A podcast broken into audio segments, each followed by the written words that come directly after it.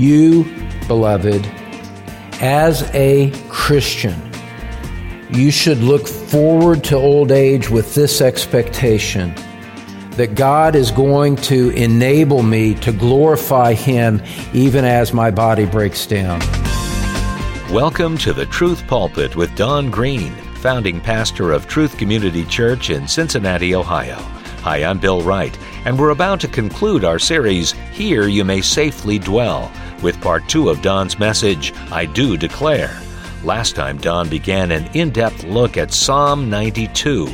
Earlier in the series, Psalm 90 focused on the transitory nature of life while Psalm 91 brought a promise of God to inject meaning and protection into that temporary life of believers. Psalm 92 is a response of praise. Today, our teacher will finish up Psalm 92 and tie it all together. So have your Bible again open and ready, and let's join Don Green now in the Truth Pulpit. Look at verse 7 with me. They don't understand, he says that when the wicked sprout up like grass and all who did iniquity flourished, it was only that they might be destroyed forevermore. What he's doing here, remembering this is a psalm of praise to God. He is praising God now by contrasting the eternal mind of God with the mind of the fool, which is preoccupied with transient things. Said, God, you are great and planned out creation. God, the fool, is enamored with the things of this day. God, how great you are by contrast with the stupid, foolish men around me. And what, what he's doing here is in praise. He is stepping, watch this, he is stepping outside the mindset of the world in which he lives he is separating, he is rejecting the world, rejecting the mindset of the world, and saying, God, I am praising you in contrast to what the world is like. I recognize you're in a completely different realm, and I honor you for that. I reject the environment like a fish rejecting the water in which he swims. I reject that, Lord, and I honor you and I extol you. And you see this in verse 8 when he says and gives the contrast, But you, O Lord, are on high forever. A couple of things about that verse. Notice how brief it is. Notice how brief it is. Eight words in our English translation compared to the lengthy verses that preceded it. And there's, there's a, there's a sort of a, there's a sort of a quick punch that with the brevity, it just delivers a punch that stuns you, that, that, that, that arrests your attention. After developing the thoughts of the senseless man, the wicked man, and, and expanding on that, he says, But by contrast, O Lord, you're on high forever. The man in vanity perishes, but God is sovereign forever. He is the supreme judge. One writer says this he says, This is the great pillar of the universe and of our faith. In the midst of whatever is happening in life, you can come back to this verse and find something that will quickly reorient you. But you, O Lord, are on high forever. God, as the wicked man flourishes, you're on high supreme over him. As the wicked man perishes, you're on high and supreme over him. And that great contrast informs our praise. This helps us understand why we praise God like we do. And it is this, and it is so necessary for us to remember because we tend to walk by sight and not by faith. What's this great contrast do for us? It informs our praise. It tells us that God will triumph over everything sinful that we see around us. Every time that the wicked man flourishes, we come back and remember that the Lord is on high forever. Every time that life changes, we realize that God reigns unchanging on. He is immutable. He is sovereign over it all. He is unaffected by the changes that time bring to us. Look at verse 9 in light of that. He says, For behold your enemies, O Lord. For behold, your enemies will perish. All who do iniquity will be scattered. That behold, behold, draws you in. It builds and stresses their doom and brings everything into, into sharper focus. It's like he's saying, look, no, look. And, and, and now that he's grabbed your attention, he declares what it is that he wants you to see. God's enemies are going to perish. All who do iniquity will be scattered. The majesty of God, the greatness of God does a couple of things, does a lot of things. But God's majesty, His supremacy, His sovereignty guarantees, beloved, the end of His enemies. All of the enemies that rise up against God's people, the philosophies that rise up against the truth, those who have martyred faithful Christians, those who have, who have opposed and persecuted and mocked and lied against the people of God, who have lied against Christ, who have mocked his name, those who do that in an unrepentant sense are, are, are guaranteed their doom is sure. And not only that, when we look beyond the human manifestation of these things and look at the invisible satanic demonic realm which, which fuels all of that as we, as we fight battles in the heavenlies, this tells us and guarantees for us that the doom of Satan and the doom of all of his demons is certain. It could be no other way. Satan rails against Christ, rails against his people in vain because the Lord is on high forever. In both the visible and the invisible realm, God's enemies are doomed. God's thoughts are very deep.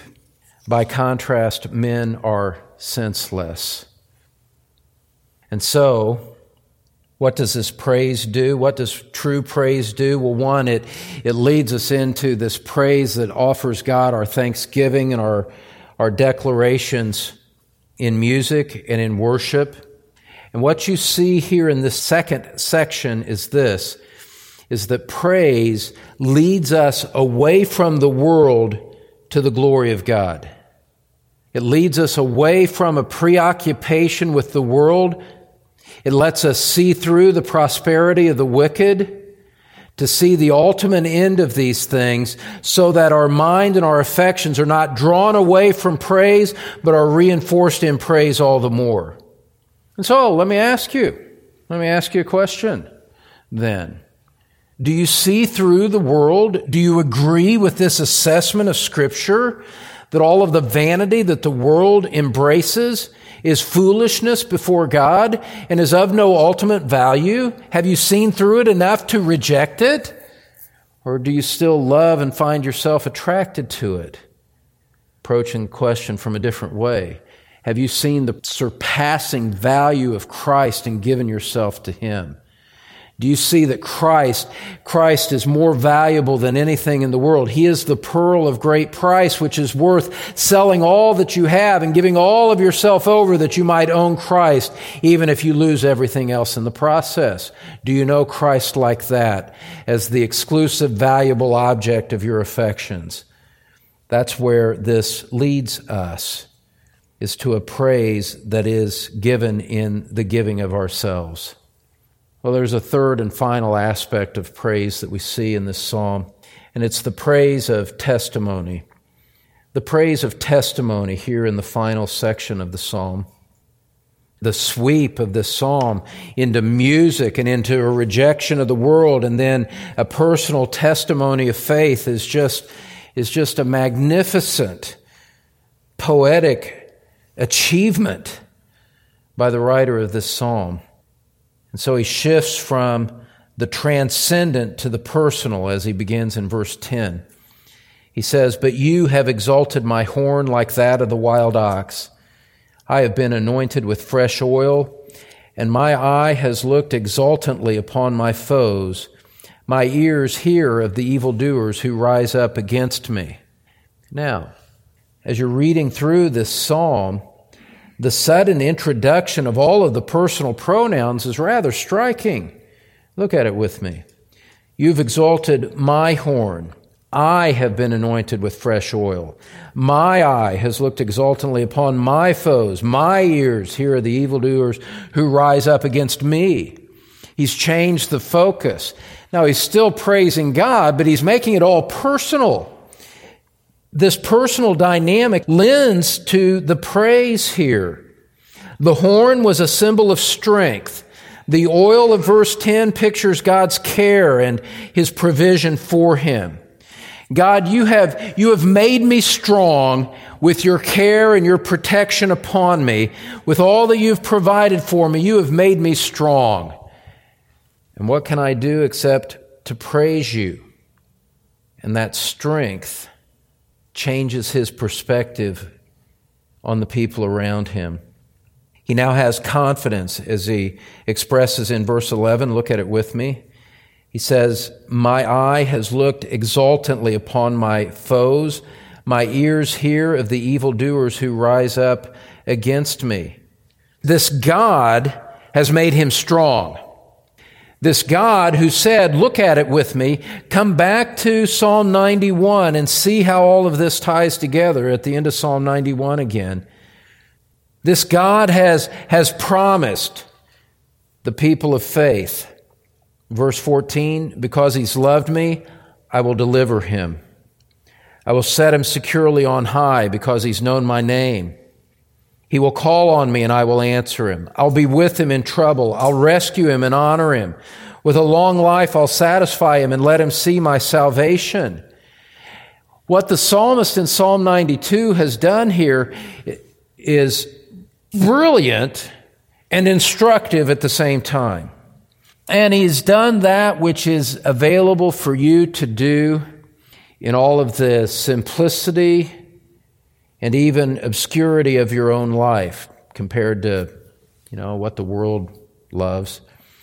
What the psalmist has done, what this psalm calls you to do, is to take God at his word.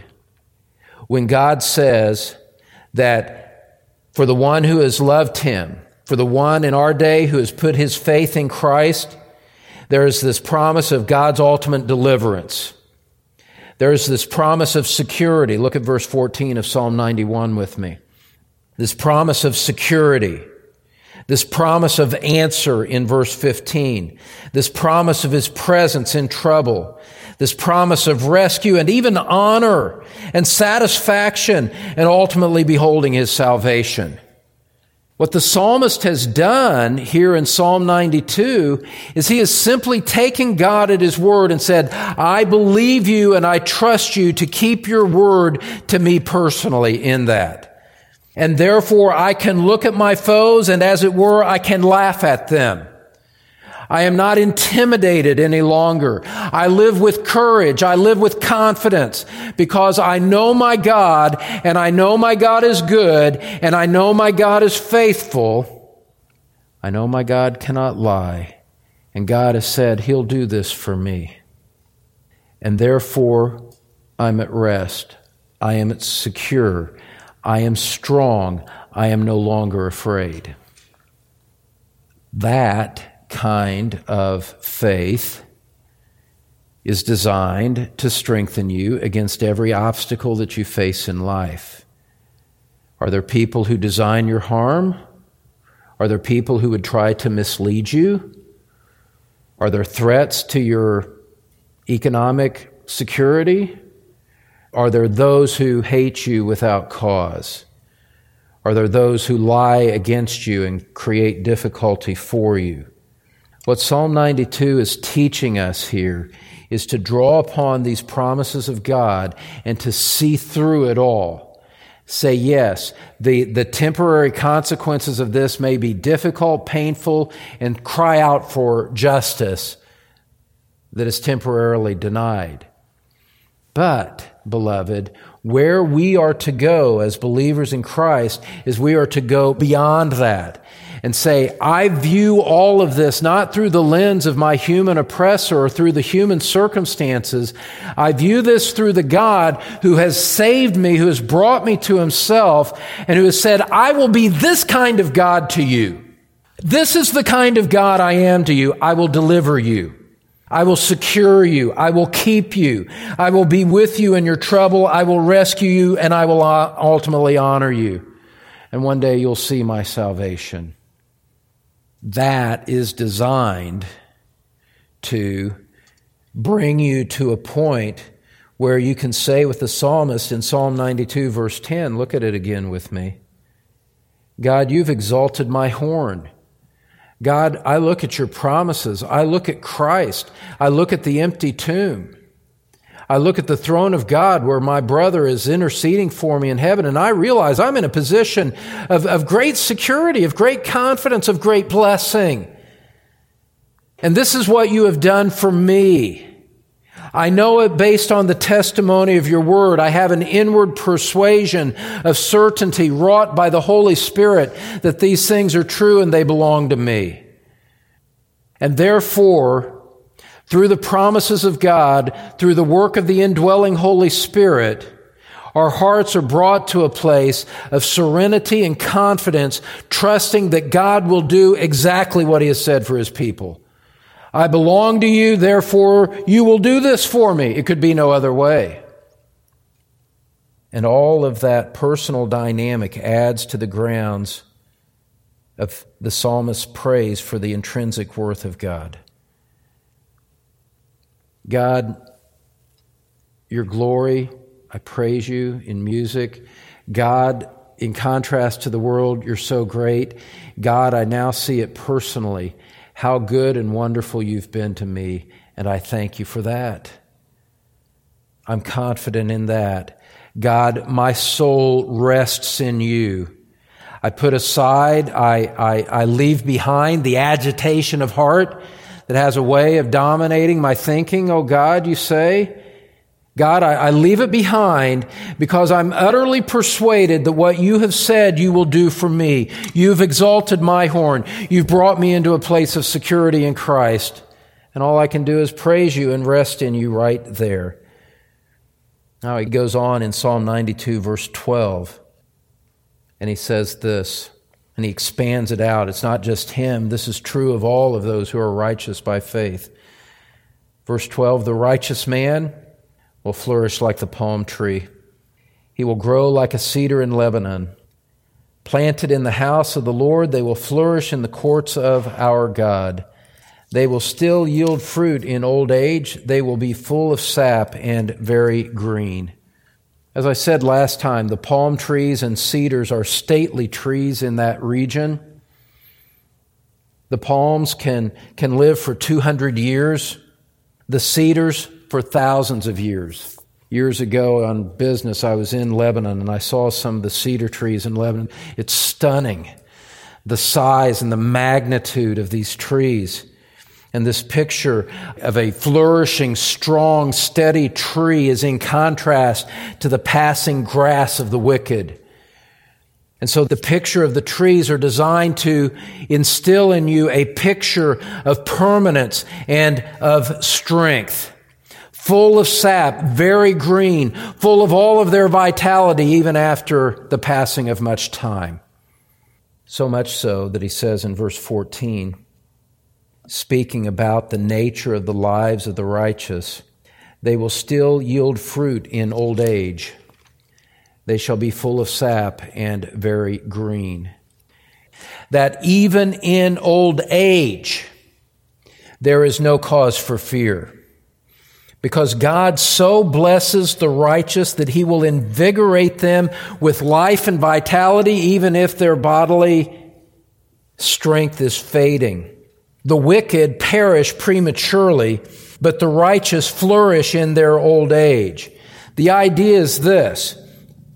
You may be physically weak, but in Christ, in reliance on these promises of, of God, you have spiritual strength. And you have the ability and you have the opportunity, even in your physical weakness, to give testimony to the greatness and the goodness of God and find a revitalization of your spirit even as your body is breaking down all around you, even as gravity is taking its toll. And the further along we go in life, we should look forward as we anticipate old age to have a sense that I am going to trust God to give me spiritual vitality even when my body weakens along the way.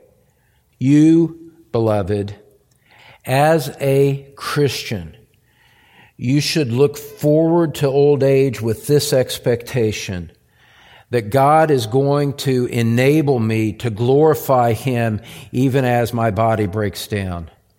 And I am going to look forward to that. I'm going to trust Him for that. And I am going to aim my life for that so that I am not afraid, but that I will, that I will bring forth spiritual fruit even if I am physically more and more limited as each day goes by. In the end, the aged righteous add to the praise of God. Look at verse 15 with me he said they'll still yield fruit in old age. They'll be full of sap and very green. What's the point of that? Why? Why do they have this vitality? Because, beloved, as long as you are breathing, even in your old age, you still have the same purpose to fulfill. You have this opportunity and this responsibility in your old age. Verse 15, to declare that the Lord is upright he is my rock, and there is no unrighteousness in him. To have this sense as life advances on, when others are complaining about their aches and pains, as others are, are fading around you, there is this pulsating, vibrating sense of spiritual vitality that says, even, even now, even in my physical brokenness, I am still going to declare that God is good, that He is great, and He is faithful to me. These metaphors in verse 15 are an expression of the way that God protects and shelters His people. He's my rock. He's upright. God defends me in perfect faithfulness. God does not disappoint me. God is completely reliable. First of all, God is transcendent and God is faithful to his people. That's who God is. What do we do with that?